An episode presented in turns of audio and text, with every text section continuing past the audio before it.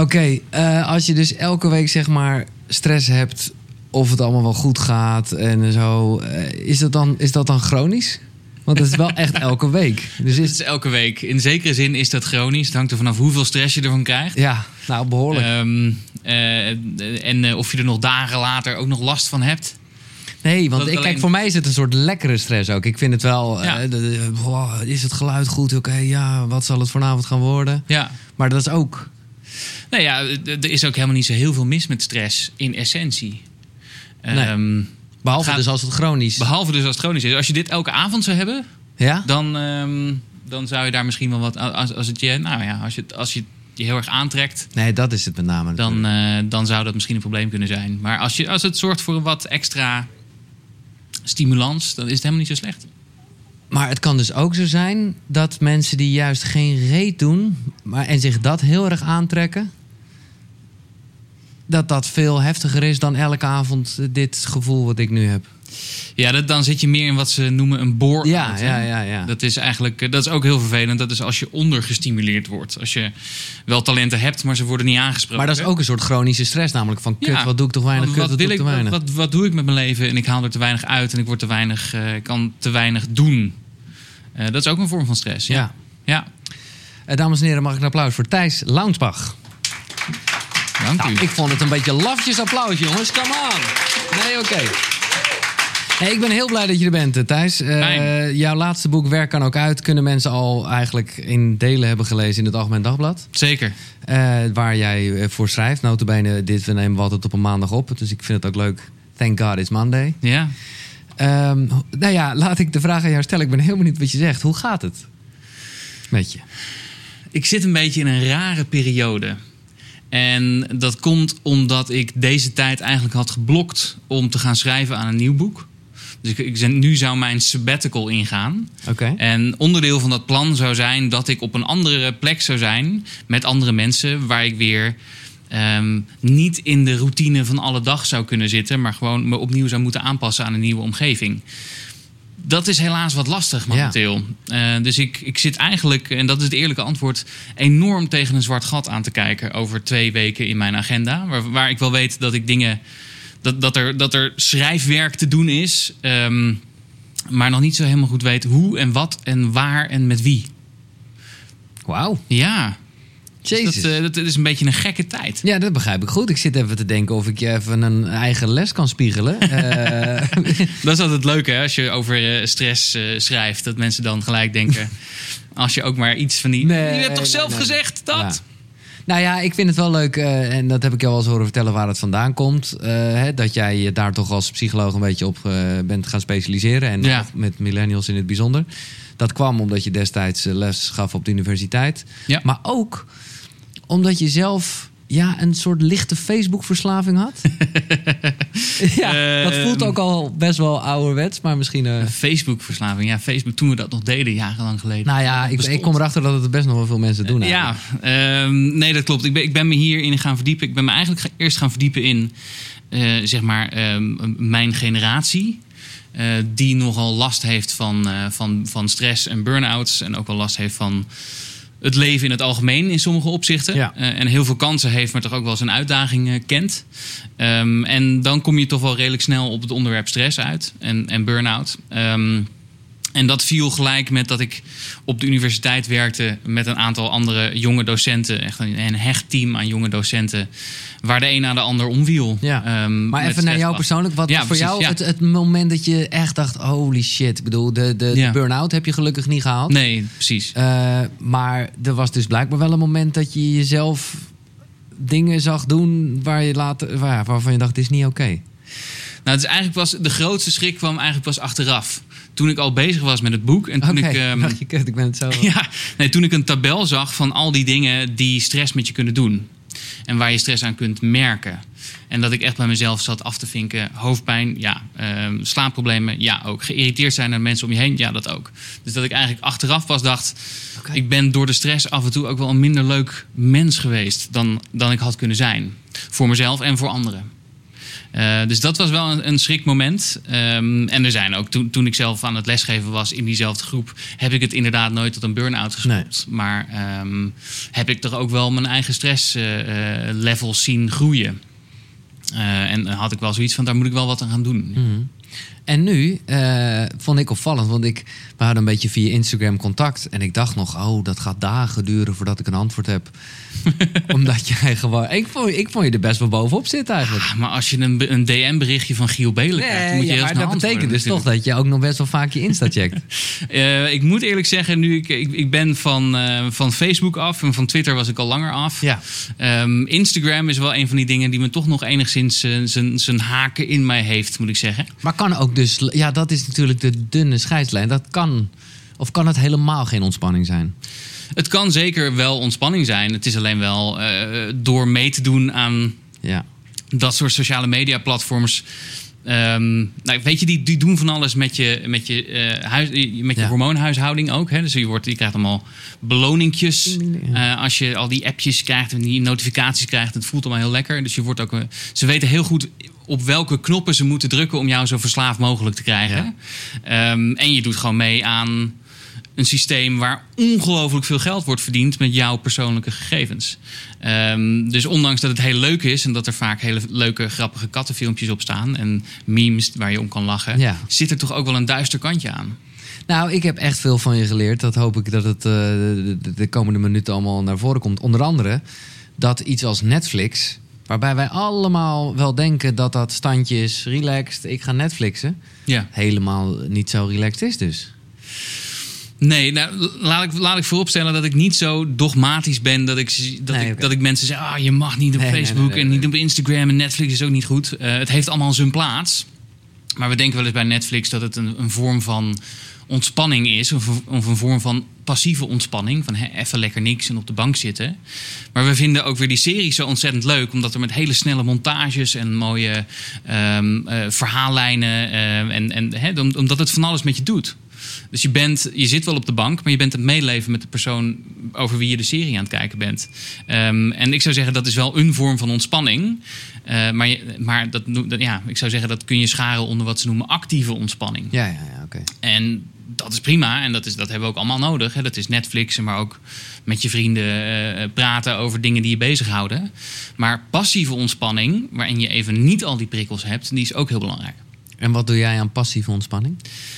Um, ik uh, wandel regelmatig. Oh ja, dat is, Nature uh, vibe. Ja, dat is ja, een ja. van de dingen waarvan we weten dat het heel goed werkt. En werkt ook voor mij heel goed om even mijn gedachten op een rijtje... Uh, en ook rij... geen uh, oortjes in de muziekpodcast? Um, dat, dat hangt er vanaf. Als ja. ik echt even weg wil van alle prikkels, dan doe ik dat niet. Nee. Uh, maar ik vind het ook heel fijn om juist een, een luisterboek te luisteren. Uh, want ik ben dan ook wel zo van het multitasken. Nee, dat ik, denk... dat, dat, ik ben blij dat je dat zegt. Want dat merk ik dus wel. Dat ik dan ook die minuten denk, oh ja, dan kan ik even dat doen. Wel relaxed, ja. maar toch... Iets nee, mijn... Mijn huidige verslaving is hardlopen met een audioboek op. Okay. Zodat ik het ook kan wegzetten als research ja, ja. in mijn hoofd.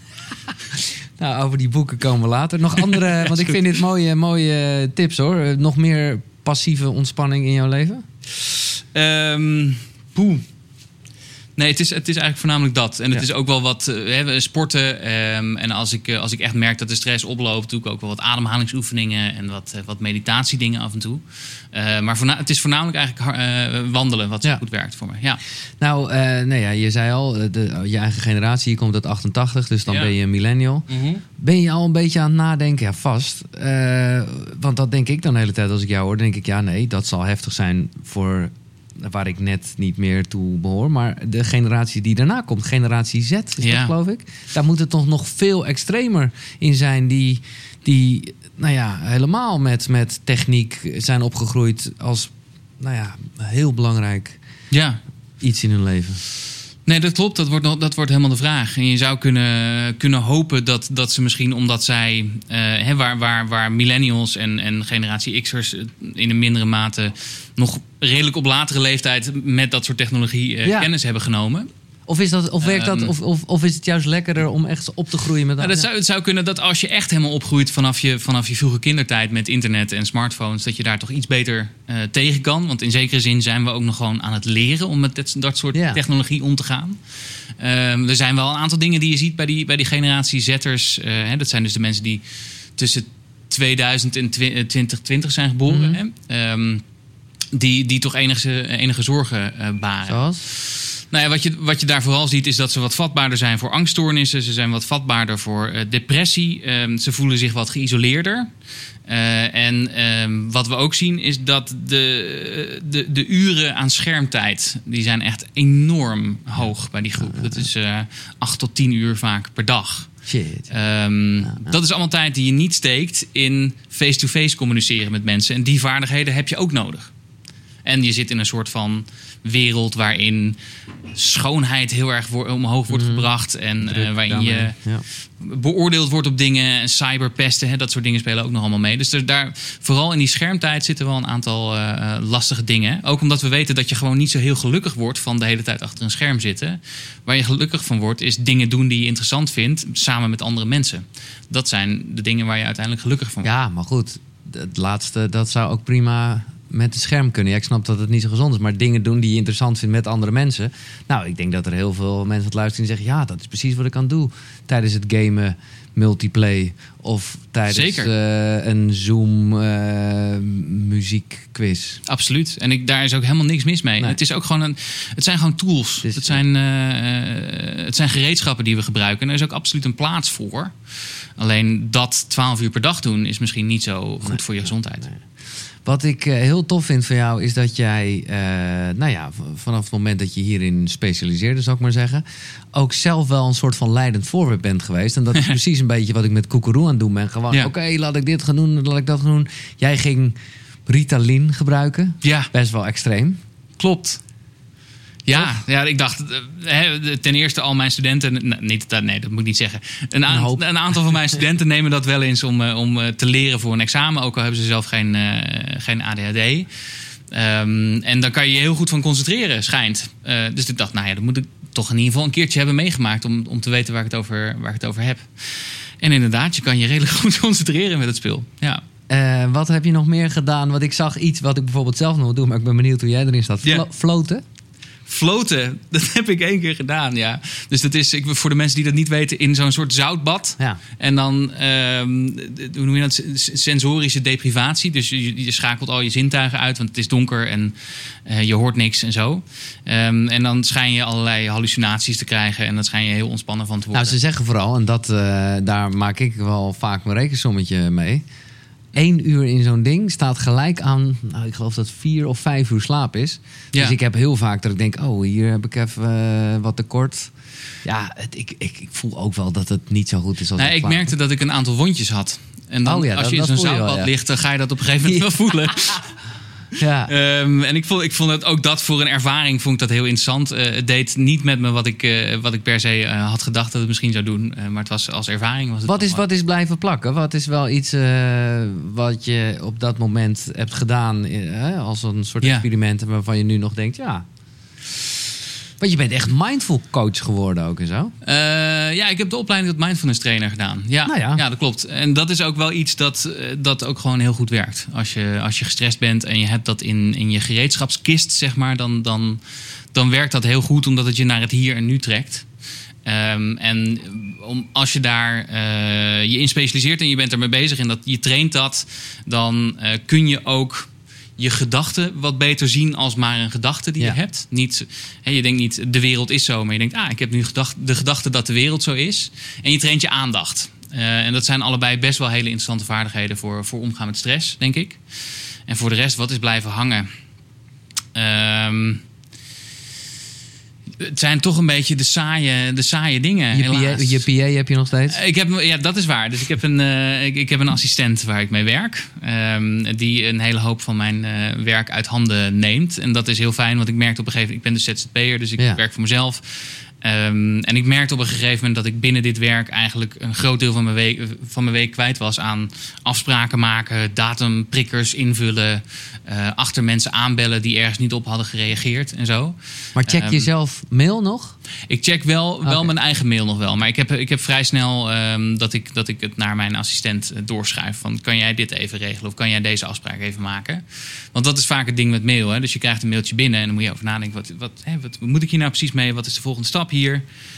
En dan, ga je, dan, dan zet je jezelf ertoe om een antwoord te sturen. En dan sturen ze potverdorie weer een, weer een antwoord ja, terug. Moet je dat, weer iets mee. Dat precies, ja. Nee, um, heel erg en zeker met het maken van afspraken kan je zo vijf, zes mailtjes verder zijn. En dat is gewoon allemaal... Um, ja, als ik vind je, het mooi dat je ja. zo nuchter in bent. Want ik denk nu echt, nu jij het zegt, denk ik... ja, misschien moet ik het ook echt doen. Maar ik voel het zo dat ik denk van... ja, ik ben godsamme geen C E O. Of, uh, nee, precies. Het, het voelt heel um, snobistisch, of noem je ja, dat? Nou ja, uh, ja, ja, ja. Uh, ja, zeg maar, onterechte luxe of zo. Aan de andere kant... je hebt maar zoveel tijd. Ja. En die tijd kun je besteden. Die kun je maar één keer uitgeven. Ja. Zeg maar. En dat kun je maar beter doen aan dingen waar je echt zelf voor nodig ja, hebt. Klopt. Uh, zodat je die zoveel mogelijk kunt doen. Dus dat, dat is de gedachte daarachter. Ik dacht nog bijna van... Uh, jij gaat hier helemaal niet komen. Omdat... Ja, nee, omdat ik wel snap wat je zegt. En dat is dan, nou ja, de, de, de, ja nogmaals, dat is jouw specialiteit, de, de millennials. Maar mm-hmm. soms schaar ik me daar dan ook even onder. Omdat Want ik... je bent van welk geboortejaar? zevenenzeventig. Ja, niet echt, hè? Nee, dan ben ik wel... Ben je een generatie X'er? Generatie officieel. X, ja, ja, ja. Maar laat ik het zo zeggen, deze hele podcast gaat wel over... Uh, ja... het optimale uit het leven halen. Ja. En dat voelt een beetje... Ik weet, ja, dat wat precies ook bij de millennials misschien wel misgaan. Heel erg die gedachte van het leven is maakbaar. Uh, ja. Snap je wat ik zeg? Ja. Maar hoe sta je er zelf in? Ik denk dat, dat, we daar, dat we daar enigszins in zijn doorgeschoten. Ja. Dus ik, ik hoorde vandaag jouw aflevering met Marianne Donner... Hè, van het zelfverwoestingsboek. Oh, ja. Ja, ja, ja, ik heb ja. ook een aantal keer het, het, het recht gehad om met, met haar daarover te praten. Ja. Die, die, die, die geeft daar ook wel een aantal hele interessante ja. kant, kanttekeningen bij. We zijn misschien een beetje doorgeschoten in het idee... dat we altijd de beste versie van onszelf moeten zijn. Mm-hmm. Um, want als je dat gelooft, dan, betekent dat, dat, dan weet je namelijk ook dat je daar nog niet bent. Dus dat je eigenlijk altijd tevreden, ontevreden over jezelf ja. moet zijn. Het gaat er eigenlijk uit van dat um, je niet goed genoeg bent. Ja, en het gaat ook uit inderdaad van het idee dat, je, dat het leven maakbaar is. Ja. Um, en die verwachting blijk, lijken we ook allemaal wel te hebben of zo. Dat, dat, he, dat we alles uit onszelf moeten halen. En dat het eigenlijk nooit goed genoeg is. Um, en dat is ook wel iets... Er zitten goede en slechte kanten aan. De goede kant is dat het, als je dat gelooft... Dan ga, dan ga je ook daadwerkelijk stappen ondernemen... om je leven vorm te geven. En dat is super positief, zou ik zeggen. Um, de negatieve kant eraan is dat het ook een behoorlijke prestatiedruk kan opleveren. Um, waarin je ook nog eens het gevoel krijgt... dat iedereen al wel daar is, maar jij nog niet. Nee, precies. Um, want iedereen heeft wel een prachtig leven... waarin ze een mooi huis hebben, een fijne baan... de wereld overreizen, een fijne relatie hebben. Um, en dat zie je allemaal van al die andere mensen... en van je zelf weet je dat je daar niet aan dat plaatje voldoet. Dus dat je misschien nog harder moet gaan werken... of nog meer gas moet gaan geven. Um, dus dat, uh, daar, daar maak ik me wel eens uh, zorgen over. En dat, misschien is dat wel interessant om ook wel bij jou te leggen. Want een aantal van die gesprekken die je mm. volgens mij hebt... gaan ook over geluk, ja. gelukkig zijn. Nou, dat heb ik helemaal losgelaten als ik eerlijk ja. ben. Omdat ik gewoon wel echt... dat is bijna ook een soort tagline van Kukuru geworden... zo van, ik hoef me echt niet beter te voelen... maar nee. ik wil gewoon beter worden in voelen. En dat kan dus ah. ook wel gewoon uh, eventjes zwelgen. Of nou, niet zozeer. Ja. Maar gewoon, ja, nou ja, precies wat ik zeg. Gewoon wat... nou, ik denk dat dat heel, dat, dat, dat heel gezond is. Hè? Ik, ik, ik, ben, ik, ik schaar me ook een beetje bij die psychologen en psychiaters die zeggen... ongelukkig zijn af en toe, tot in mm-hmm. zekere mate, hoort er ook gewoon bij. En ja. is niet per se een probleem dat moet worden opgelost. Nee. We hebben allemaal onze eigen shit en daar hebben we allemaal mee te dealen. En niemand heeft een honderd procent gelukkig leven of is vierentwintig uur per dag gelukkig. Uh, en dat zou ook eigenlijk een hele saaie boel worden. Um, dus als je je af en toe ongelukkig voelt, dan is er niks met je mis, nee, zou ik zeggen. Nee, dat nee. hoort erbij. Maar de andere kant, ik kan me toch niet aan de indruk onttrekken... als ik ook jouw columns lees, ja. dat jij zelf ook op een gezonde manier... in ieder geval bezig bent met, nou ja, wat ik dan maar even zelfontwikkeling noem. Ja, dat, dat, dat, dat klopt ook. Ja, ja, dus ik, in zekere zin ben ik er kritisch over en tegelijkertijd nee, maar dat net zo hard goed. mee. Ja, dat, dat kan ook. Um, maar, maar ja, dus af en toe jezelf in de arm knijpen en zeggen... het hoeft allemaal niet zo extreem. Nee. En je hoeft niet altijd zo succesvol te zijn nee. als je, als je zou willen. En er is niks met je mis als je je eigen standaarden een keertje niet haalt. Is, zou ik zeggen, heel gezond. Nee, maar ik, denk dat je daar, ik vind dat je daar hele goede tools in geeft, hoor. Uh, Ik dankzij jou heb ik die, uh, die Grow a Tree app bijvoorbeeld. Ja. ja. Het is super technisch ook weer. Maar ja, dat is gewoon wel... Uh, ja, hoe kan ik hem kort namen? Kan jij hem kort uitleggen, de app? Ja, Forest heet Forest, dat. ja. Um, ja. Dat is, ja. Ik vind dat een van de leukste apps die je kan hebben. Een, een van de dingen waar we in, denk ik, de moderne, het moderne leven tegenaan lopen... is dat we Uh, dat het moeilijk is om je op één ding te concentreren, omdat er overal signalen binnenkomen. Uh, van je telefoon en van je, van je laptop. Uh, en een van die dingen is natuurlijk gewoon je telefoon, waar echt de hele tijd dingen op binnen, binnenkomen. Je moet, zou ik zeggen, gewoon al je notificaties uitzetten, maar dat is een hele andere. Als je je echt heb je niet... ze allemaal uitgezet? Ik heb ze allemaal uit, behalve mijn, uh, als, als mensen me bellen. Dan ja, dat, okay, dat is op zich. Ja. Ja, ja, okay. Want dan, uh, dan ga ik ervan uit dat het ook echt urgent is. Um, maar goed, als je van het type bent dat zich met een taak bezig is en snel laat afleiden, dan kan, kan inderdaad die Forest app kan interessant zijn. Wat doet die? Uh, die zet je op een bepaalde timer. Ik heb geen aandelen in deze app trouwens hoor. Maar die zet je op een bepaalde timer, bijvoorbeeld een half uur. Uh, en in dat half uur begint er een boompje te groeien in het scherm van je smartphone. Um, en um, als je in die tijd, in dat half uur, uh, iets anders doet met je telefoon, dan gaat je boompje dood. En dat wil je niet, want dode boompjes zijn niet leuk. En bovendien heb je ook een soort tuintje in deze ja, app. Ja, het wordt, wordt weer een soort game staat. En hij feliciteert je ja, als het lukt. Ja, als het, het lukt, top. Dan heb je een prachtige boom. Maar als het niet lukt, dan ja. heb je een dood boompje voor altijd in je tuin staan. En dat wil je natuurlijk niet. Dus met andere woorden, deze app is heel mooi in het, het gebruiken van ons eigen schuldgevoel. Echt? Om het doel te bereiken dat ja. we zouden willen bereiken. En daarom vind ik hem briljant. En dan heb je nog uh, even in de categorie techniek die je kan helpen. Uh, ja. Braintoss. Braintoss, ja. Wat was het ook alweer? Ik heb het opgeschreven, maar ik weet eigenlijk niet meer wat het is. Ja, Braintoss is... Um, dan, dan moet ik even heel kort uitleggen wat het werk van David Allen is. Uh, en David Allen is de, de man die heeft... Uh, uh, Getting Things Done. Getting Things Done. Het is heel ironisch. Getting Things Done geschreven. Ja. En het gaat over je, je hoofd zo leeg mogelijk houden. Dus niks in je hoofd bewaren. Zoals boektitels bijvoorbeeld. Ja. Um, en dat, is, dat heeft, is voor mij echt een enorme openbaring geweest. Namelijk dat uh, ik, ik was gewend om alles de hele tijd in mijn hoofd uh, te bewaren. Oh. Wat zei ik nou toch, Giel? Ja, je notificaties ja, uitzetten. Excuus. um, om alles de hele tijd in mijn hoofd te bewaren. Dus dan, dan was ik iets anders aan het doen. En dan uh, popte er in één keer op. Oh ja, ik moet ook nog uh, boodschappen doen. Want ik moet nog pastasaus maken vandaag. En daar zit je niet op te wachten op het moment dat je een vergadering nee. aan het doen bent. Uh, want dat is helemaal niet handig. Maar dat is een beetje hoe je brein werkt. Die maakt geen onderscheid in dingen die belangrijk zijn of niet belangrijk zijn. Als het in je hoofd zit als een to-do, dan komt het de hele tijd terug. Nou, wat je volgens David Allen het beste kunt doen, is zoveel mogelijk die dingen niet in je hoofd bewaren. Nee. Dus hij zegt, uh, the mind is not for storing things. Je kunt dingen beter niet in je hoofd bewaren. Met andere woorden, zijn andere quote is, your mind is a, your, your head is a crappy office, ja. zegt hij. Ja, ja, ja. Uh, dus wat je beter kunt doen, is manieren verzinnen waardoor je meteen dingen opschrijft, als ze je te binnen schieten. Want dan kan je ze loslaten. En dan komen ze weer terug op het moment dat je ze nodig hebt. Dus daar heb je zo'n app voor. En dat is dan Braintoss. Je kunt jezelf trouwens ook gewoon een uh, mailtje, mailtje sturen. Ja. Dan ben je het ook uit je hoofd uh, is het kwijt. Maar Braintoss, dan kan je heel makkelijk iets inspreken. En dan, uh, dan krijg je dat in je e-mailbox terug.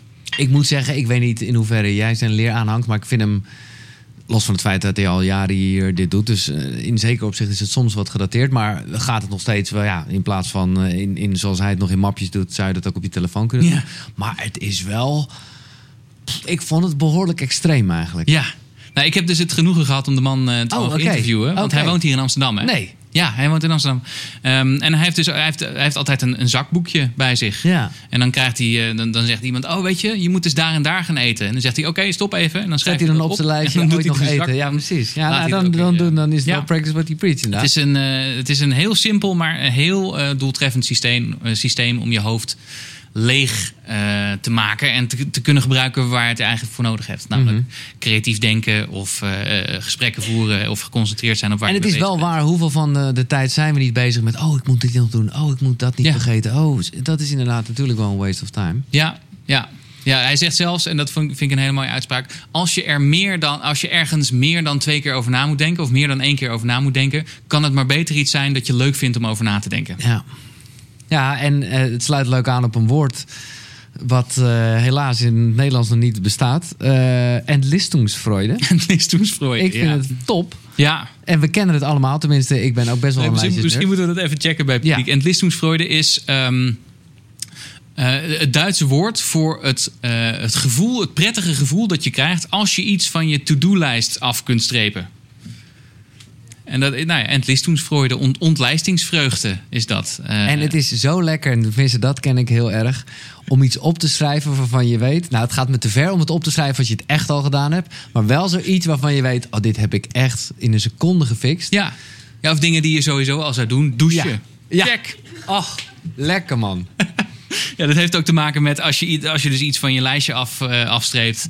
Um, dan maak je ook weer een, shotje, een klein shotje dopamine aan. Hè? Dat, dat voelt, uh, het voelt alsof je dichter bij een doel komt. Alsof, alsof je een, uh, ja, een klein beloningje krijgt daarvoor. Ja. Daarom voelt het zo fijn. De laatste die ik bij apps heb gezet is time-out. Time-out, ja. Time-out is... Oh, je, je bent echt diep in de apps uh, gedaan. Nou, nee, ik, ik, ik, vond, ik vond het gewoon... heel fijn om, ja, hoe... Uh, ik weet ook dat ik minder die telefoon moet gebruiken. Ja. Maar het is toch lekker als de techniek die ons zo afleidt... ook kan helpen in het niet afgeleid zijn. Ja, nee, precies. Ja, uh, time-out is... Um, er zijn heel veel apps die je kunt gebruiken om meer pauze te nemen. Maar time-out voert het tot in extreme. Namelijk, uh, die stel je in op je computer. En uh, op het moment... Eh, dus die zet je bijvoorbeeld... Uh, ik wil over een half uur pauze. En na een half uur logt hij je gewoon Bam. uit. En mag je er niet meer in. Gedurende vijf minuten tot je pauze hebt. Maar gebruik jij het echt? Of is het gewoon... Wel, uh, time-out zelf gebruik, gebruik ik niet. Nee. Ik gebruik wel um, als ik echt geconcentreerd moet werken... Uh, aan, aan een, aan een um, taak waarvan ik weet dat ik er heel lang mee bezig ben. Zoals een, een hoofdstuk schrijven van een boek. Ja. Um, gebruik ik iets dat heet een Pomodoro timer. Ja. Waarbij je steeds vijfentwintig minuten heel ingespannen werkt... en dan vijf minuten pauze neemt. Um, en daar heb je ook apps voor die dat... Nou, je kan ook gewoon een keukenwekker zetten... want zo is de naam ook bedacht. Uh, de, de bedenker had een, uh, een, keuken, uh, een, een keukenwekker in de vorm van een tomaat. En daarom heet het de Pomodoro-methode. Um, maar dat zorgt er in ieder geval voor dat je, dat je net een blok hebt... waarin je echt geconcentreerd kunt werken... maar ook genoeg pauzes neemt. Um, en dat je ook jezelf een beetje kunt motiveren. Want elke keer hoef je alleen maar tegen, de, tegen het eind van het blok aan te kijken... En zo van, oh, dan hoef ik nog maar tien minuten en dan heb ik weer pauze. Dus en dan mag, je even, dan, mag ja. je, dan mag je even legaal even je Instagram kijken. Of je nog een D M'tje hebt. Ja, precies. Um, de, ene, de enige valkuil is wel dat je ook echt na vijf minuten pauze weer door moet gaan. Ja, anders ja, gaat zeker. Het natuurlijk niet werken. Ja. Nee, maar dat werkt echt. En dat is net een beetje als die Forest. Het, het, het lijkt op elkaar, maar uh, het, het zorgt gewoon wel voor dat je geforceerd heel erg... Ja, het zijn, het zijn, dit zijn allemaal gereedschappen die te maken hebben dus met effectief werken. Ja. Um, en dat is ook niet alles. En dat is, als ik een cursus geef bijvoorbeeld, dan is time management en effectief werken is niet het eerste dat ik behandel. Het nadeel daarvan is, als je heel efficiënt bent, als je heel goed bent in time management, dan heb je het nog steeds even druk, maar dan ben je gewoon meer aan het doen. Ja. Um, maar het is wel ja. een hele belangrijke tool. Die nou ja, laat ik de titel van je boek nog even noemen, van, van je laatste boek. Ja. Werk kan ook uit. Ja, klopt. Dat, dat is dan ook even belangrijk om te zeggen. Ja, en dat, dat is denk ik een beetje een ding. En dat, hè, we hadden het er net over, een beetje stress is ook eigenlijk best wel goed. Hè? Ja. Dat zorgt ervoor dat je prestaties kunt leveren. En ik zou ook helemaal niet zeggen dat, dat stress per definitie slecht is. Want dat is het dus niet. Als hier brand uitbreekt. Wat niet gaat gebeuren hoor jongens. Uh, maar hè, als hier brand uitbreekt, dan zorgt je stresssysteem dat je binnen een minuut weer buiten staat. Althans, met deze liften weet ik het niet. Maar, uh, uh, maar hè, dat is het systeem dat ook zorgt dat je in actie schiet. Ja. Um, en het zorgt er ook voor dat je je kunt motiveren om dingen te doen die je belangrijk vindt. Um, alleen we, de- we leven nu denk ik in een wereld waarin we heel erg geneigd zijn om net steeds te veel te doen. En net te veel in het rood te zitten. En f- misschien ook niet al te vaak heel goed op te letten op die lastige signalen die je krijgt als je te veel stress hebt. Um, en... Ik zou zeggen, dus met een beetje stress niet zoveel mis. Uh, een burn-out of echt stressklachten ontstaan op het moment dat je, dat je eigenlijk stelselmatig te veel in het rood zit. Uh, en dat betekent niet dat je alle stress in de ban moet doen. Want dat kan denk ik in de wereld van nu ook niet. Um, maar dat betekent wel dat je een aantal van die technieken moet hebben die je kunt gebruiken om je weer in het groen te krijgen. Um, en een, een van die dingen is dus genoeg pauzes nemen tijdens het werk. Een andere is, zeker in tijden van thuiswerken... dat je ook echt zorgt dat je een eindtijd hebt ja. aan je werk. Uh. Dat je niet denkt, oh, nog even dat ene mailtje en dat ene projectje... en dit is ook belangrijk en dat kwam ook nog binnen. En dan, voor je het weet zit je, zit je om acht uur nog steeds te werken, zeg maar... terwijl je om vijf uur had willen stoppen. En die tijd heb je ook gewoon nodig om bij te komen. Nou, wat ik echt een eye-opener vond... en dat gaat niet eens zozeer over tijdens werktijd... maar ook, maar ook gewoon in je leven aan zich... is los van een to-do-lijst een, een noem je het een not-to-do-lijst? Een to-don't-lijst, not-to-do-lijst. Ja, precies. Ja. Met gewoon echt dus dingen waarvan je weet... die moet ik gewoon echt niet meer doen. Wat, wat staat erop bij jou? Nou, ik vind het dus moeilijk, omdat... Ik, ik weet dat jij er bijvoorbeeld Twitter op hebt gezet, snap ja. ik. uh, maar in mijn geval... Nou ja, los van... Ik, ik gebruik nog wel Twitter, maar ik, ik kan me vooral heel erg verzanden in YouTube-filmpjes. Ja. Uh, maar... Ja, ik kan dus niet zo hard zeggen. Helemaal niet meer. En dat is, uh, ja, dat is, dat vind ik wel lastig. Dan. Omdat het ook ontspanning voor je is. Ja, hoor. En omdat het, precies, omdat het ontspanning is. Soms, soms ook een soort uh, werkachtige... Uh, ja. Dus ik moet vooral... Ja, daar sta op staan, maar dat is dus te algemeen... dat ik er niet in moet verzanden. Dan zou ik, dan zou ik eerder meer met die wekkers ja. moeten werken of zo. Al denk ik dat een to-don't list... zoals ik hem interpreteer, vooral gaat over de dingen... die je niet meer hoeft van jezelf. Nee, nee, nee, oké. Okay. Dus um, ja, ja, okay. enquêtes invullen. Nee. Of recensies schrijven voor Google over iets. Nee. Um, nieuws lezen, als, je dat niet, uh, als dat niet je werk is, nee. bijvoorbeeld. Um, Lucht dat op? Ja. Ja, hè? En, en, en bedoel, maar ja, ik vind het, ik vind het, het is in mijn wereld bijna niet voor te stellen. Maar ik snap het dat ik uh, gewoon ietsjes uh, in verband met de radio te geforceerd mee bezig ben. Nou, zeker in uh, hele negatieve nieuwstijden als waar we nu nog een beetje in zitten. Ja. En moet ik daar ook zeker wel op de rem trappen om er niet in te verzanden. Maar ik vraag me dan zo af, hoe, hoe ja... Ja, dit is een beetje een soort raar. We zouden bijna een soort nieuwsquiz moeten doen.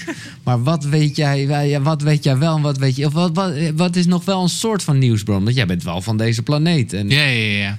Ik lees ook wel een krant. Ja, precies. Um, en af en toe laat ik me verleiden om toch nog even wat, wat te, te koppen snellen. Ja. Uh, Uh, ik probeer nu even wat. Ik, ik probeer mezelf op een nieuwsdieet te zetten momenteel. Mm-hmm. Wat betekent dat ik niet elke tien minuten naar N O S punt N L ga om te kijken of er nog iets gebeurd is in de wereld. Want nee. Het slaat helemaal nergens op. Um, maar ik vind het in deze tijd vind ik echt, vind ik, vind ik dat echt lastig. Um, ah, ik heb is, de indruk dat heel veel mensen nu wel. Uh, is elke dag een live blog? Ja, jongen. Waarom is er elke dag ja, een live blog ja, ja. met cijfers over corona? Ja.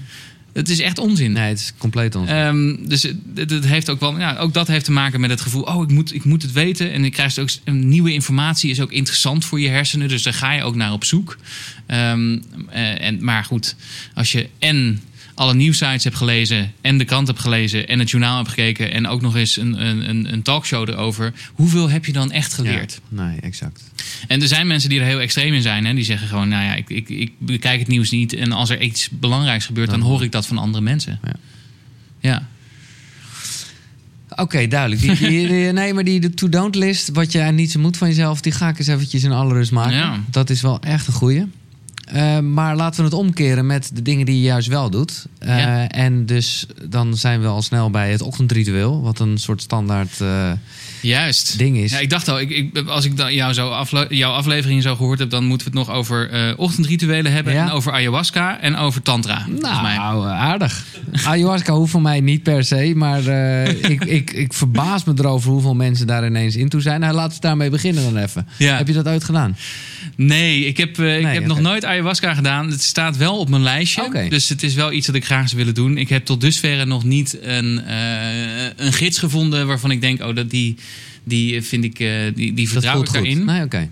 Ik heb wel met andere middelen uh, wel geëxperimenteerd. Dus ik... En dan hebben wij het over? Paddenstoelen. Ja, oké. Okay, dat heb ik nog nooit gedaan. Dus. Uh, oh, dat is wel... Dat kan ja. ik, dat is interessant. Um, maar wat, je... wat, wat uh, bracht jou dat? Kan je het zeggen wat het je geleerd heeft, om het zo maar te zeggen? Uh, wat ik met paddenstoelen vaak heb, is dat ik... Uh, vaak heb. Het klinkt alsof ik het elke week doe. Wat niet zo is. Um, uh, maar dat, het me wat, dat ik me wat meer verbonden voel met, met het aardse. Ja. En met het tribale. Ja. En uh, ik krijg er vaak het gevoel van dat ik aan een kampvuur zit... waar verhalen worden verteld en wilde dieren zijn. En, uh, dus dat, dat vind ik heel interessant uh, daaraan. Ik heb ook wel geëxperimenteer, uh, geëxperimenteerd met L S D een keer. Dat was okay. wat minder succesvol. Dat, was, uh, dat begon heel leuk. Dus ik zag, allemaal, ik zag het gras bewegen en mm-hmm. zo. En ik zag allemaal Griekse goden in de wolken...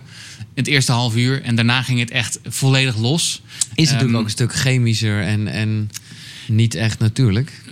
Uh, nou ja, het is het, het, oorspronkelijk. Ergens is het een ja, bestanddeel is het, is het een, een mos, geloof ik. Oh, ja, okay. um, maar goed, is inderdaad, het is een, er gaat een chemisch proces overheen. Zoals met heel veel dingen. Ja. Uh, maar daarna ging het echt uh, volledig... Ik was op Oerol, trouwens. Oh. Uh, ik had gelukkig wel een huisje, dus ik lag niet in een tent. um, maar ik, ik had een moment dat ik, uh, dat, dat ik echt alles kwijt was. Dus ik, ik had geen blackout, maar ik was mijn geheugen kwijt. Um, ik was mijn besef van tijd kwijt. Oh my god. Um, ik wist niet wat het verschil was tussen mij en de, het bed waarop ik lag. Um, en uh, dat duurde dus eeuwig. Maar dit is de reden waarom ik nooit paddenstoelen of, of L S D of zo nee, heb was... durven doen. Omdat ik van dit soort verhalen dan hoor. Het was, het was, het was heel heftig, inderdaad. En, uh, en daarna zijn we nog... Op een gegeven moment was ik wel weer een soort van op aarde. En toen heb ik nog een wandelingetje gedaan. Maar dat was dus op Oerol. En daar, ik weet niet of jullie daar wel eens geweest zijn. Maar dan, dat is een theaterfestival op, uh, op Terschelling. Terschelling, toch? Terschelling, Zeker, ja. ja. Um, en dan heb je ook allerlei... Uh, um, uh, hoe noem je dat? Um, expedities. Dus dan loop je een stuk. En wij kwamen toevallig in zo'n expeditie terecht. Dus wij kwamen... Um, met, bij mensen die een soort V R-bril op hadden. Wat sowieso al heel erg bizar was. Um, en toen we een soort duin opliepen... toen liep daar een, um, een, een robot van een astronaut naar beneden. En dat was gewoon echt kunst. Dat was echt. Ja, precies. Maar oh, wow. Ik trok het heel slecht. Ja, dat begrijp ik. Oh, wauw. Ja, dus die, dat, zeg maar, die astronaut die was er wel... maar die kruisridders die ik op bovenop dat, die berg zat... die waren er dan weer niet. Dus oh, dat was allemaal oh. heel ingewikkeld. Dus dat heeft je verder niet zo gek veel gebracht... los van een wat angstige avond? Nou... Uh, Um, ik, ik weet dat het vaker voorkomt in, jou, uh, in jouw afleveringen. Maar ik heb ook wel mijn, uh, mijn, mijn sterfelijkheid... Um, angst, mijn angst voor mijn eigen ja. sterfelijkheid. Want die is daar, werd ik wel, ja, daar werd ik wel genadeloos mee geconfronteerd. En ook wel dat ik daar uitkwam en ik dacht... nou, uh, ik heb nu in ieder geval een deeltje daarvan al meegemaakt. Dat maakt het misschien iets minder eng. Oké, okay, dus dat gaan we wel een soort rust. Om alles los te laten, ja. ja. ja. Ja. Maar ik vind het leuk uh, wat jij zei bij die paddenstoelen... waarbij je een soort connectie voelde met, met, met alles en iedereen. Ja. Dat kan ik niet zo goed inschatten, omdat jij natuurlijk... Of natuurlijk, ja, jij bent gewoon psycholoog. Je bent, uh, nou ja, je, je, je schrijft hele duidelijke columns. Bent bezig met zaken als stress en, en, en, en werk. Ja. Hoe spiritueel ben je eigenlijk? um, poeh. Ik vind, ik vind dat een hele moeilijke vraag. Want ik weet niet zo goed wat mensen daarmee bedoelen. Ik eigenlijk ook niet. Maar ik was benieuwd wat je ging antwoorden. Um, als je het... Ja. Nee, maar spiritueel in de zin van dat ik denk... dat ik geloof dat het, dat het belangrijk is om een goed mens te zijn. Ja. Um, en dat ik, uh, dat ik er wel mee bezig ben van wat dat, wat dat is. En wat dat inhoudt. En hoe je dat kunt zijn. Een goed mens. Spiritueel in de zin van geloven in dingen die je niet kunt aantonen. Dat gaat me vaak een beetje ver. Ja, maar wacht eens even. Dan ga ik nu echt de bekende klassieker okay, erin kom, gooien. Oké, kom, vertel. Wat is verliefdheid dan? Uh, nou, volgens sommige mensen is dat een, een, een tijdelijke staat van waanzin. nee, dat uh, die die uh, bijna psychotische dingen laat doen. Uh, maar ja, wat is verliefdheid? Ik bedoel te zeggen, er zijn toch zoveel dingen waarvan we niet echt weten wat het is... waarvan we wel weten dat het er is. Uh, ja, dat klopt. Maar ik vind verliefdheid nog iets anders dan geloven in eerdere levens. Tuurlijk, tuurlijk bijvoorbeeld. Tuurlijk. Nee, of, dat, um, uh, dat, dat als je maar uh, hard genoeg je best doet... dat, een, uh, dat mediteren helpt tegen kanker, bijvoorbeeld. Ja. Hè? Dat soort dingen hoor je wel eens. Daar, ja. dat, daar gaan mijn nekharen altijd een beetje van overeind staan. Ja. Maar dat, dat er dingen zijn die we niet helemaal kunnen verklaren... Dat, daar ben ik helemaal mee aan boord... Ja. Dat we sommige dingen ook gewoon niet kunnen verklaren. Maar dat dat betekent dat je, dat je vrij extreme dingen daarover zomaar kunt geloven zonder bewijs. Dat, uh, nee, dat, dat, dat, is, dat gaat met een brug te ver. Overigens, uh, hè, dat is een, een heftig ding wat je zegt. En het, ik vind het ook goed dat je dat uh, zo benoemt. Maar uh, ja, uh, chronische stress en kanker. Ja. Daar, zit toch wel, ja, daar kan je toch wel een soort link in vinden. Of, uh, Zeker, ja. ja. ja. Ja, ja, maar, maar dat is een van die dingen die we wel weten. Ja. He, je maar kan dan, naar grote groepen het... mensen kijken... en dan kun, je, dan kun je naar het verband kijken tussen mensen... He, dus dan neem je tienduizend man... en dan turf je hoeveel mensen er zeggen last te hebben van chronische stress... en dan, dan kijk je wat de gezondheidsuitkomsten daarvan ja. zijn. Nou, die krijgen inderdaad uh, sneller uh, akelige ziektes... hebben meer te maken met, met depressie en met angststoornissen. Um, he, dus zo, zo maar dan kun je, kan je toch makkelijk aantonen. Dan kan je toch ook eigenlijk wel dat andere zeggen... omdat je dat bed, nou ja, dat je van mediteren... Ja, daar, ik vind wel dat je kan zeggen dat je daar, als je dat regelmatig doet... waarschijnlijk uh, je chronische stresslevel wel omlaag gooit. Ja, je kan het wel zeggen. En ik denk in, in het geval van meditatie dat het ook goed werkt tegen, um, uh, uh, tegen ja. stress. Dat klopt ook.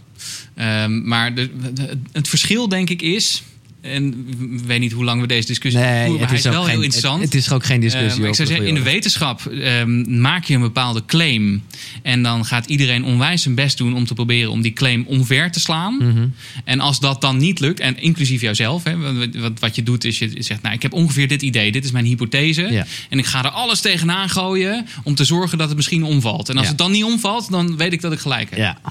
Uh, en... en, en het, het verschil is, wat er in de spirituele wereld nog wel eens gedaan is, is een behoorlijke claim maken zonder dat daar bewijs ja, voor is. Ja, ja, ja. Uh, en sterker nog, het is soms niet helemaal... Als je, je wordt als heel kritisch en lastig ervaren op het moment dat je zegt, wat is eigenlijk het bewijs hiervoor? Ja. Ik denk dat dat het verschil is. Maar dat er dingen zijn die we nog niet snappen, of niet, nog niet hebben kunnen duiden, daar, daar, daar, daar ben ik helemaal uh, aan boord. Tuurlijk. Ochtendritueel. Ja. Oh, en ik had je zo graag willen zeggen dat ik om uh, half zeven nee, opsta. Ja, ja, nee, en, maar je hoeft, uh, ik bedoel, je moet helemaal dan, niks. Ik, dan, vind, ik moet dan, zeggen, ik, ik, ik vind het ook heerlijk hoeveel mensen zeggen, oh nee, heb ik eigenlijk niet. Maar ik, denk, ja. ik, bedoel, ik, ik merk dat het voor mezelf onwijs houvast is uh, geworden. Ja. En ik weet, jij hebt er ook een column over geschreven, waarbij ja. je Timothy Ferriss aanhaalt. En, klopt. Ja. Uh, ik, ja. Heb, ik heb af en toe mijn fases dat ik een bepaald ochtendritueel heb. Ja. Maar het blijft, tot, tot dusverre blijft het niet heel erg hangen. Oké, okay, maar laten we even gaan naar de meest streberige Thijs Launspach, die gewoon helemaal uh, de oh, dag man. van zijn leven heeft. En uh, dan... Ja, maar ik denk dat mijn ochtendritueel redelijk makkelijk is. Is gewoon, um, al, ik hoop altijd dat ik redelijk snel kan opstaan nadat ik wakker ben geworden. Daar zit nog wel eens een verschil tussen. Er gaat een wekker. Er gaat een wekker. Ja. Het lukt nee, me ik, niet ik, om opstaan. Ik, ik weet jouw leven niet zo goed. Je nee, voelt als een soort vrije vogel. Ja, nee, dat, dat, er gaat wel degelijk een wekker. Okay. En, um, uh, dat, en daarna drink ik koffie. Um, en als ik een hele goede dag heb, dan ga ik hardlopen. Um, en als ik een wat minder goede dag heb, dan ben ik eigenlijk al te laat voor wat ik eigenlijk zou moeten doen. Dus dan moet ik heel snel beginnen met iets, uh, met iets anders. Oké. Okay. Ja. En daar zit, uh, want ik dacht toch, maar nee, ja, het is niet altijd zo dat Vertel, als je, als je nu, de kennis hebt. De, nee, je valt sowieso niet. Nee, nee, nee, het is geen overhoring, het is geen check. Maar uh, gezien je, je wat, wat is ook weer het omgekeerde van chronische stress? Uh, acute stress? Ja, zo acute stress, ja, ja. Ik dacht van nou, een koud douche uh, zit er wel in bij Thijs. Nou, in de zomer lukt het me redelijk ja, ja, een koude douche. Dat is ook minder moeilijk, ja. heb ik gemerkt. Nee, omdat het, het dan sowieso warmer is. Uh, maar ik weet, dat is een van die dingen waarvan ik weet dat het heel goed is. En het toch minder vaak doe dan ik eigenlijk uh, zou willen. Dus daarom noemde je me net ook niet? Nee. Nee. Ik vind warm douchen, vind ik heerlijk. Ja, dat vinden we allemaal. Is het ook. Is het ook. En, en uh, qua uh, gezondheid in voeding, waar we, uh, de, ja. dat is ook een belangrijk ding, weet jij ook. Ja. Wat, hoe uh, doe je dat? Nou, ik probeer, uh, ik moet zeggen dat er wat, wat corona dan wel vakantiekilootjes bij zijn gekomen. Uh, maar ik probeer gewoon wel echt gezond te eten. Uh, wat betekent veel groente uh, en fruit en uh, niet te vaak. Ik ben inmiddels uh, redelijk recent begonnen weer met intermittent fasting. Oh, oké, okay, precies. Wat ik, uh, wat ik voor mijn vakantie deed met een soort...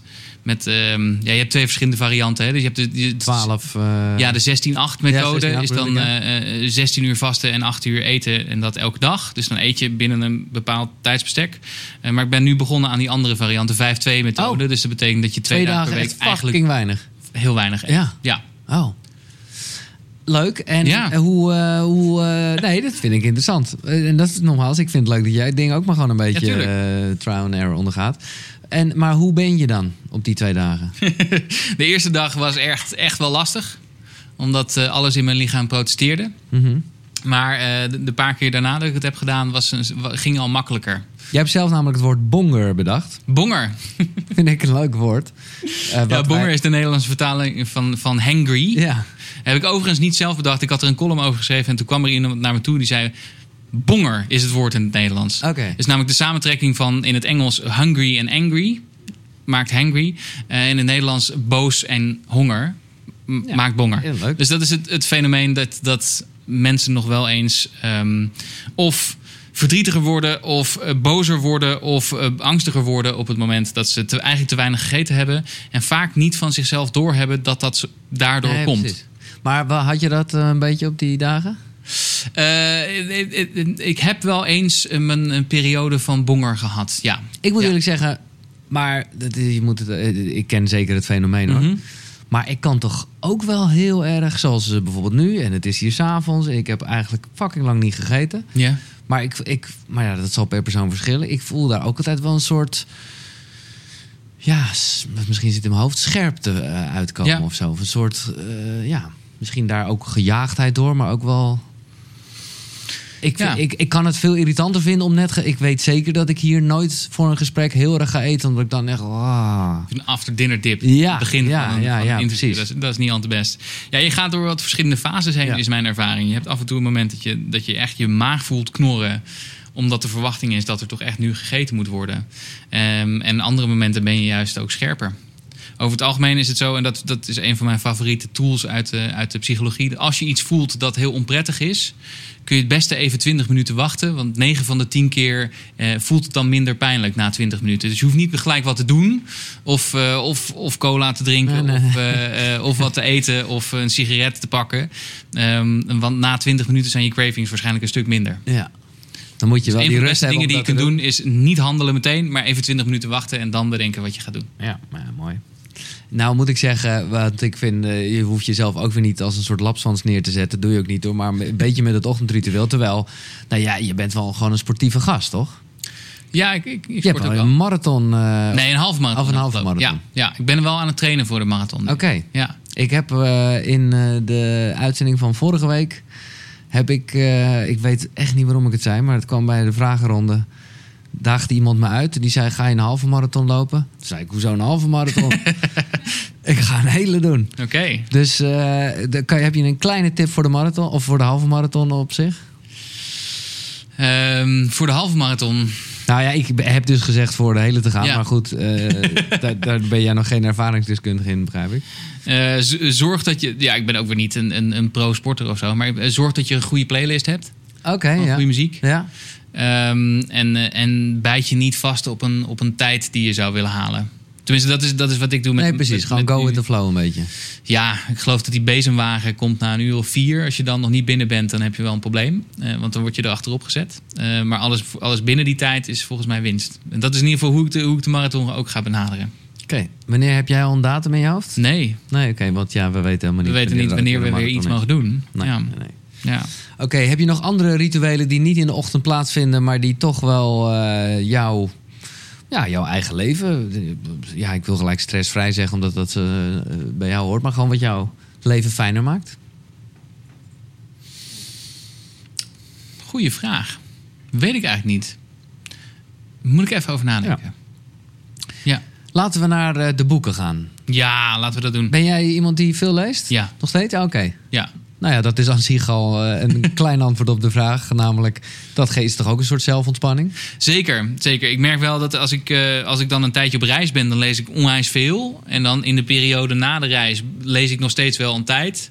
En dan verzakt dat op een gegeven moment weer. En dan, ja. uh, maar ik, ben, ik heb dus, la- wat ik de laatste tijd veel doe, is dan luisteren, sporten. En dan ja. luisteren naar een, naar een luisterboek. Uh, dat, dat werkt wel. Luister je nooit podcasts? Ik luister ook heel veel podcasts. Bedankt. Ja. Nee, je maakt het ook wel. Het is een beetje ja. chaos in podcastland, als ik eerlijk ben. Want? Nou, welke podcast doe je nu? Maak ik nu? Ja. Um, momenteel heb ik even geen, uh, nee. geen vaste podcast. Nee. nee. Dus, maar je had er echt zo drie. Ja, ik, ik heb er ja, met plezier naar geluisterd. Uh, Oké okay, Millennial. Ja. Die doen, we doen even een, uh, die vond een ik heel leuk momenteel. Ja, ja, dat vind ik ook nog steeds heel leuk. Dat is er meer met z'n allen een beetje praten. Ja, uh. ja ik deed uh, in de coronacrisis. In de, nou ja, die, daar zit ik ja. nog steeds in. Maar in de, uh, in, zeg maar de lockdown, de intelligente lockdown, deed ik uh, Thuis met Thijs. Die, uh, nou, dat was, een, dat was een serie van zes. Oké, okay, dat was wel zo bedacht. Uh, okay. En ik heb, ik heb mijn eigen podcast, die, die heet Het Rustbureau. Um, en daar heb ik niet een vast uitzendschema, maar dan maak ik zo af en toe eens een keer een, uh, een aflevering. Dus nee, ik, ja. Maar ik heb er nog wel een aantal op de plank staan die ik nog moet, uh, oh, moet, okay. moet monteren. Nee, oké, okay. tuurlijk. Dus, um, dat is maar fijn dat je me eraan herinnert. Nou ja, met, met liefde ben ik een luisteraar ervan. Okay, uh, en, en, en dat is het mooie van podcast. Je ziet ze wel verschijnen natuurlijk. Precies, je hoeft wat minder je vast te houden aan, aan allerlei strakke regels. Maar we gaan naar de boeken. Naar de boeken, ja, ja leuk. Want ik dacht nog, wie uh, misschien zit daar wel. Uh, de, want ik weet dat je daar ook een beetje fan van bent. Tim Urban. Tim Urban. Nee, maar Tim Urban is een... Um, nee, hij is een uh, podcastmaker ook meer. Nee, nee, nee. Is, is, hij, hij, is, hij is blogger. Oh, hij is blogger. Dus hij maakt okay. onwijs toffe blogs op een, een weblog dat heet Wait But Why. Ja. En uh, daar maakt hij um, hele, uh, over hele interessante onderwerpen zoals uh, de Amerikaanse politiek nu. Uh, en soms ook over wat wij geloven en waarom we geloven wat we geloven. Uh, soms over tijd, soms over... hoe je nou een partner vindt. Maakt die hele uh, goed geresearchde stukken met allemaal grappige tekeningetjes, maar wel ja, echt heel goed. Uh, en welke, dus welke, geen boek welke voor. leer hangt hij een beetje aan? Ik weet niet of hij een, een, een leer aanhangt. Nee, oké. Okay. Nee, nee, hij, niet dat dat altijd moet, maar ik dacht... En wat je net zegt, dacht ik, misschien is het een beetje een stoïcijnachtige guy. Nee, het is, het is, het is geen stoïcijn. Nee, okay. Het is wel iemand die, die zich helemaal vastbijt voor een blog. En dat je denkt, waarom schrijf je een blog dat drie boeken had kunnen zijn? Ja, ja, ja, ja. Waar ik nu al vijfentwintig uur aan het lezen ben, nou, in, aan één blog. Checken. Waarom doe je dat? Dus dat um, is de blog. Omdat het heel goed is. Ja. Oké, okay, de boekentips. De boeken. Ja, ik dacht, ik vond het heel moeilijk om er drie te kiezen. Ja, dat begrijp ik. Um, maar daar zullen meer mensen last van hebben die jij, die jij interviewt. Ik ben uiteindelijk op deze drie gekomen. Uh, het, zei, het is allemaal vakliteratuur. Um, dus het, is geen, het zijn geen romans. Nee. Had ik ook heel graag mee willen nemen, maar goed. Nee, dan had het een soort Thijs Launspach boekuur geweest van, yeah. van tien verschillende boeken. En daar zat niemand op te wachten, denk ik. Het eerste boek dat ik heb is um, How Emotions Are Made. Okay. Door Lisa Feldman Barrett. En dat vond ik heel interessant. Oh ja, tuurlijk. Ja, ik, ik ben gewoon gelijk benieuwd hoe... De... Um, wat zij eigenlijk zegt, en dat vind ik super interessant, is alles wat wij dachten te weten over emoties en hoe emoties werken, klopt niet. Er zijn, okay. um, hè, we, waren altijd, we hadden uh, altijd de gedachte, we hebben een aantal basisemoties. Blij, bang, bedroefd, boos, verbaasd en walging. En die zijn voor iedereen hetzelfde. En die worden gewoon opgeroepen door externe uh, prikkels. Um, en soms heb je dat opeens en dan is daar verder niks aan te doen. Want dan, hè, dus dan kan je wel getroost worden of, of gaat het alweer weg. Maar die, dat werkt voor iedereen hetzelfde.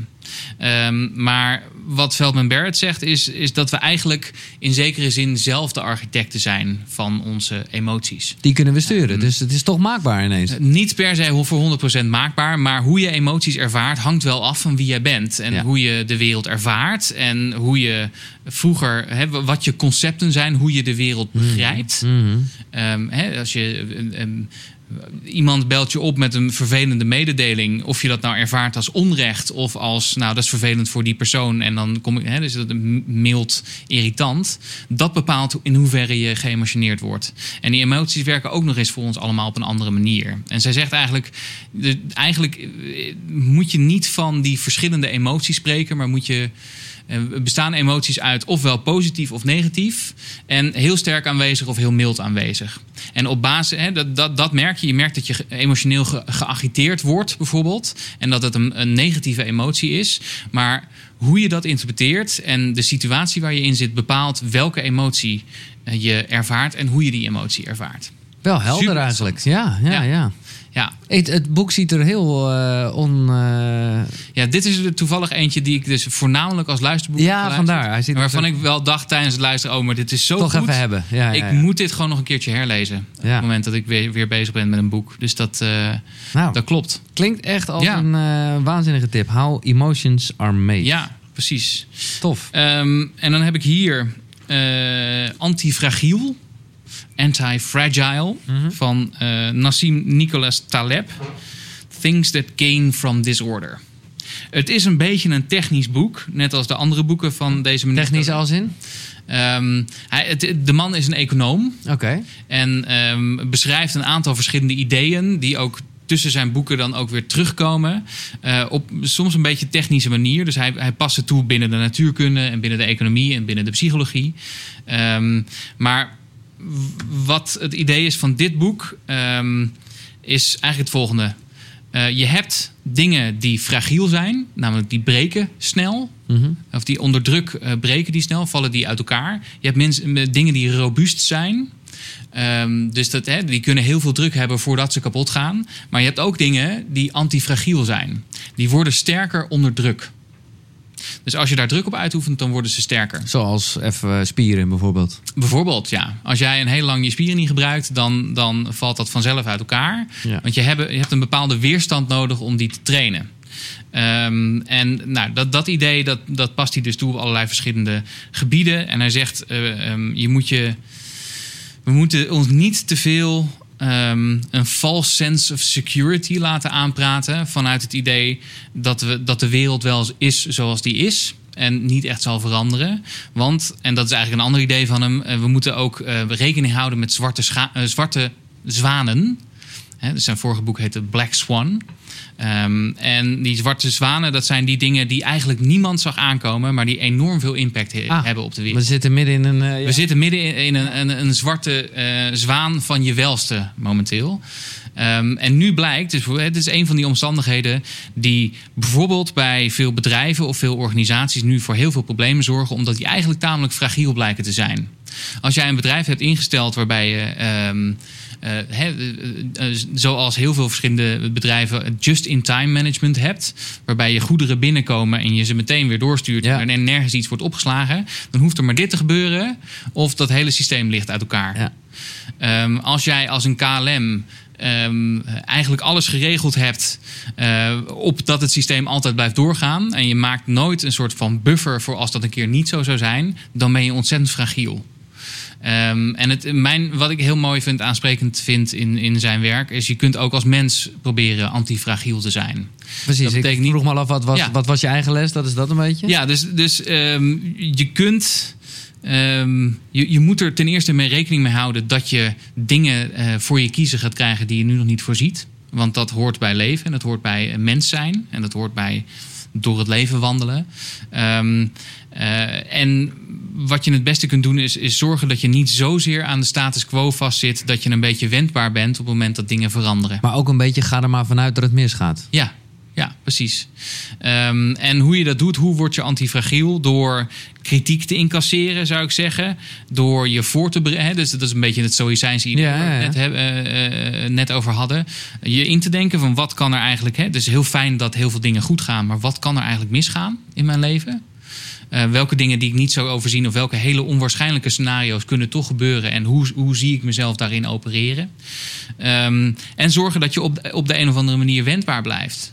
He, wat we natuurlijk heel veel mensen hebben die, die bijvoorbeeld best wel veel geld verdienen, maar die gaan vervolgens in een, in een heel erg duur huis zitten, dat ja. ze alleen altijd kunnen betalen met alleen dat inkomen dat ja, ze hebben. Ja, ja. Dat maakt je heel fragiel.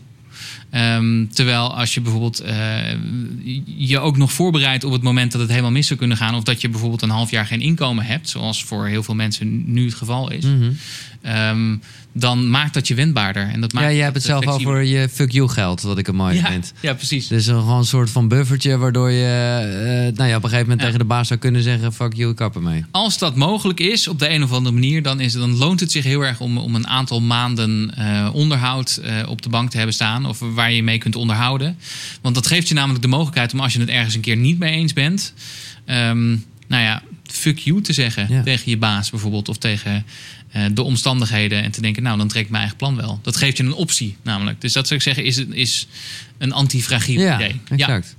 Mooi, uh, goede tips uh, Thijs, echt fantastisch. Oké, okay, dankjewel. Dat, de laatste. De laatste, ja. ja kijk, last, dat voelt last, wel uit als een least. lekker gebruikt boek met allemaal briefjes erin. Briefjes en uh, ik denk ook niet dat dit mijn eerste, uh, mijn eerste editie ervan is. Oh nee, oké. Okay. Uh, ja, dit is een van mijn lijfboeken. Ik weet dat het, uh, het is een beetje een controversieel uh, figuur. Oké. Okay. Het is Jordan Peterson, Jordan B. Peterson. Waarom is hij controversieel?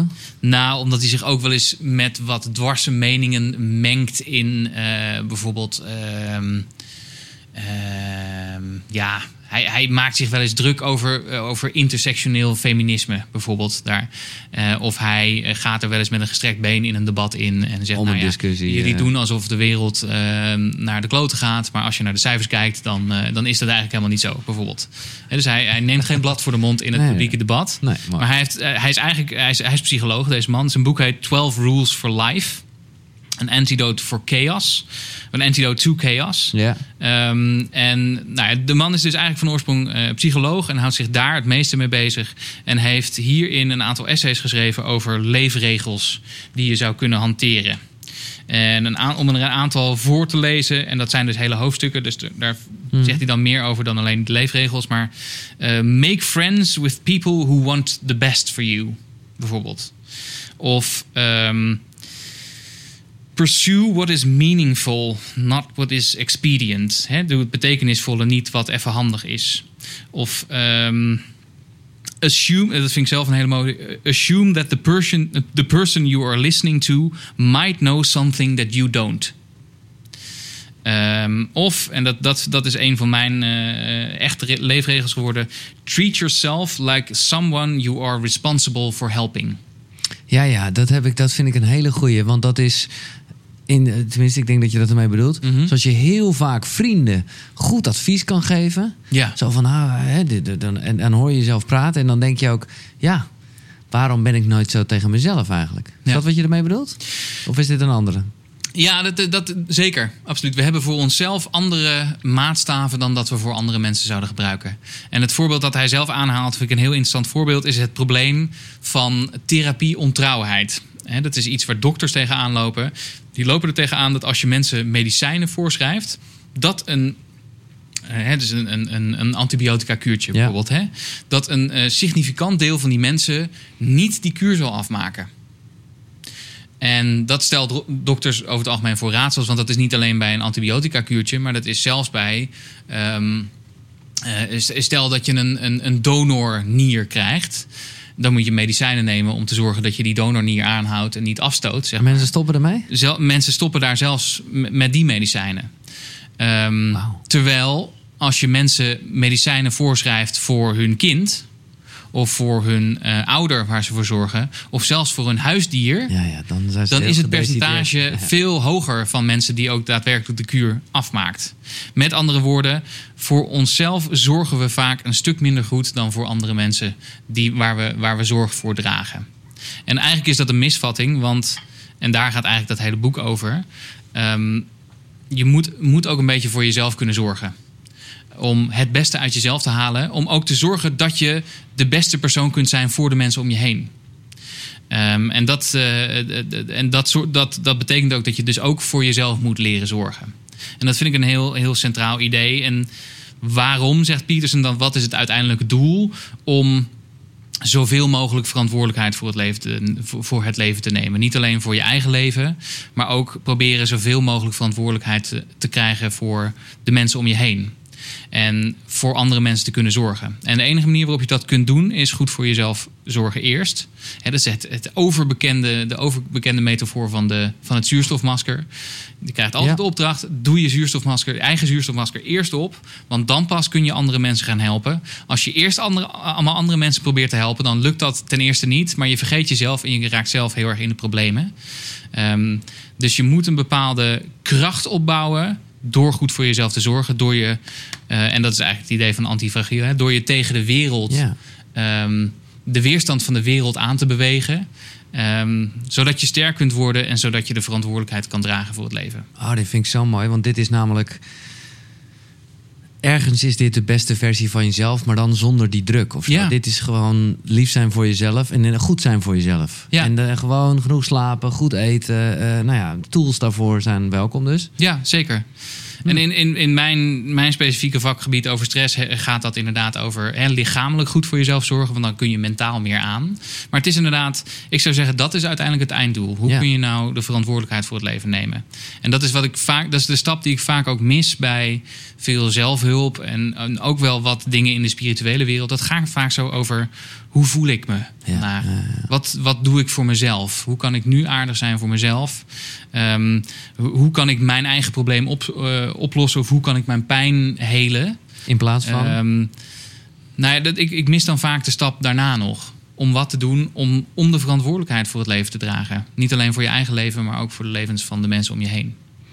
En hoe, uh, ik ken jouw thuissituatie eigenlijk helemaal niet. Uh, maar heb jij de ambitie om vader te worden? tweeëndertig ben je nu, dat is een uh, mooi moment. Ja, um, ik heb wel de ambitie om, om vader te worden. Ja, maar het is wel, en ik denk dat dat ook mijn achtergrond als psycholoog is. Het is een taak waar ik, um, die ik heel zwaar zie. Ja, precies. Ik vind het een ongelofelijke verantwoordelijkheid. Jij weet te veel, ja. En, ik weet, en, en, en deels komt dat ook doordat ik Um, ook weet hoe het mis kan gaan. Ja. Hoe snel het mis kan gaan. En hoe mensen met de beste intenties toch niet de ouders kunnen zijn die, die, die, die goed zijn voor een kind. Um, dus ik, dat, dat maakt dat dat voor mij iets heel gewichtigs is. En ik ook wel het gevoel heb dat moet je vanuit een hele goede uitgangspositie doen. En dat is niet alleen um, financieel, hè, zo banaal als het is. Ja, je moet niet alleen dat kunnen bieden in deze wereld. Maar je kunt, moet ook bepaalde demonen van jezelf hebben overwonnen. Um, en in ieder geval je eigen ego opzij kunnen zetten. Dus dat, um, ja, ik, ja, maar ik denk dat ik, dat ik daar langzaam wel kom.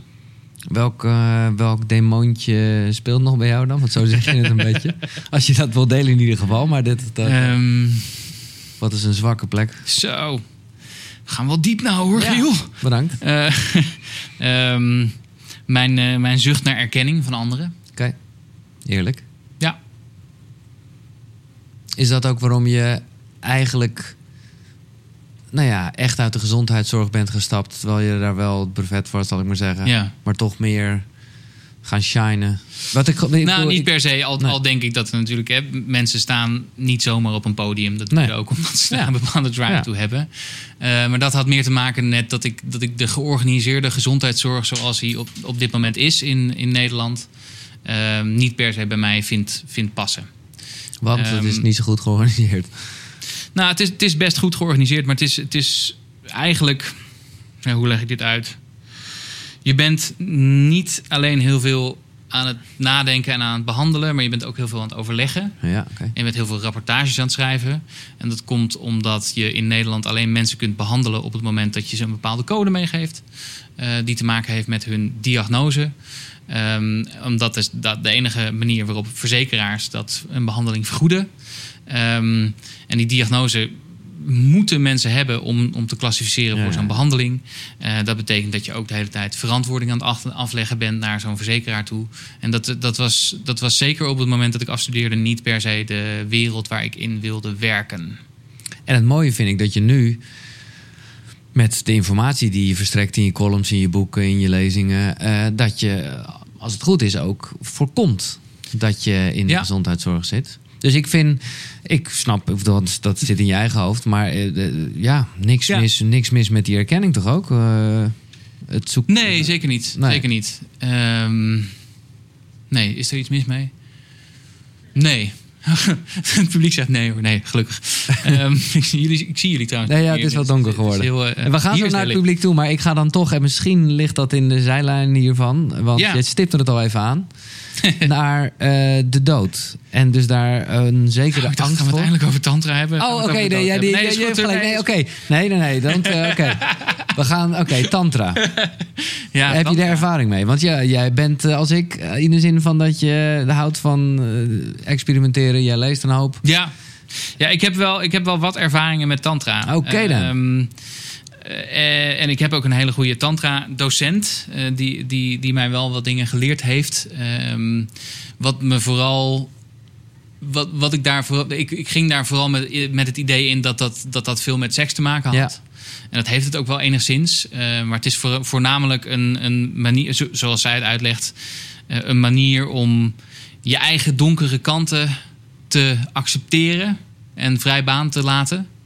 En in ieder geval daar niet voor weg te rennen. Uh, en om uh, samen met je partner uh, een aantal liefdesoefeningen te doen. Dus ik heb, er was niet zo heel veel seks op die weekenden. Nee. Maar wel bijvoorbeeld heel lang in iemands ogen kijken. Ja, ja, bijvoorbeeld. Wat echt onwijs wat intens is. Misschien eigenlijk nog wel intiemer ja, is dan ja, ja, dat. Ja, ja. Uh, dus dat uh, Zou, wil je de naam van die leraar of lerares Ja, dat delen? Is Kabira. Okay, is dat. Top. Uh, ik zal ook wel even zorgen dat jullie een link ja. krijgen naar haar werk. En ik vind haar echt geweldig. De eerste workshop die ik van haar deed, wist ik niet zo goed wat ik kon verwachten. Um, en de, deden we een aantal meditatieoefeningen. En volgens mij heb ik de eerste, de eerste tien minuten heb ik alleen maar staan gapen. Want er moest iets van energie uit. Ja, precies. En daarna heb ik een half uur uh, staan huilen. Wauw. Um, en ik was echt gelouterd toen ik daaruit kwam. Ja. En, en tot op de dag van vandaag in de iets wat Uh, ja, zeg maar normalere sekspartijen. Uh, ja, nu klinkt het toch ordinair dan ik bedoel, helemaal niet. Maar ik bedoel, heb je dit meegenomen los van in dat weekend? Is het iets wat... Uh, ja, ja. ja. Dus het is wel iets wat ik, uh, wat ik met, mijn, uh, met mijn vriendin... Uh, ja. um, in ieder geval de, de soort van echt de aandacht voor elkaar hebben. Ja. Bezig zijn met ademhaling. Bezig zijn met wat meer delen dan alleen het fysieke. Op het ja. moment dat je dat doet. Ja, ah, ja dat, dat is, blijven. Ik bedoel, ja. dat, is, dat is dus waanzinnig. Ja, zeker. Tof, man. Ja. Nou ja, je bent wel de eerste die, uh, uh, nou ja, maar die daar echt, die dat gewoon een, nu een plekje heeft gegeven in zijn dagelijks leven. Ja. Ja. ja. En laat ik die banale vraag toch stellen. Is het jou gelukt om een orgasme te krijgen zonder klaar te komen? Nee, maar nee. het is ook niet een doel dat is geen van doel. Mij. Nee, nee, precies. Nee, ik weet dat het. Uh, ik heb het idee dat het bij jou. Dat nee, het iets wordt, is wat het je, wordt wat veel je groter. Heeft. Nee, het wordt, het wordt een soort. Nou, running gag is niet het woord. En het is oprecht een interesse. Nogmaals, het is, ik vind het. Ik, maar ik vind, zoals jij het net schetst, dat is precies waarom ik dit onderwerp toch altijd aansnijd. Omdat ja. ik gewoon denk dat daar veel meer te halen is in, in, voor jezelf en in, in intermenselijke contacten, zeg maar. Ja. En ik had, was gewoon niet... Voor mij was dat gewoon zo één op één met elkaar uh, verbonden. En nou, ik denk voor veel mannen. Ik denk dat er nog altijd hè, mensen die deze podcast als eerste luisteren... er zullen er ongetwijfeld weer een paar zijn die denken... Huh, maar een orgasme en een ejaculatie is toch hetzelfde? Ja. Nou, dat is, want, want dat is namelijk wel zo in de, in de filmpjes die we zien. Om het zo maar te zeggen. Ja, we krijgen een heel vertekend beeld van wat seks is. Exactement. Ja. Uh, nou, dan toch de tantra kunnen we wegstrepen, hoor. Yes. God, jongen, dat de gasten er zelf over moeten gaan beginnen. Ochtendritueel gedaan. Ochtendritueel. Ayahuasca gedaan. Precies. Tantra gedaan. Nou, ik heb nog, oké, okay, ik heb altijd ook nog één dingetje, maar dat lijkt me bij jou niet zo heel erg in vragen. Maar nu ga ik het toch... Vertel, uh, vertel. Non-du- non-dualiteit.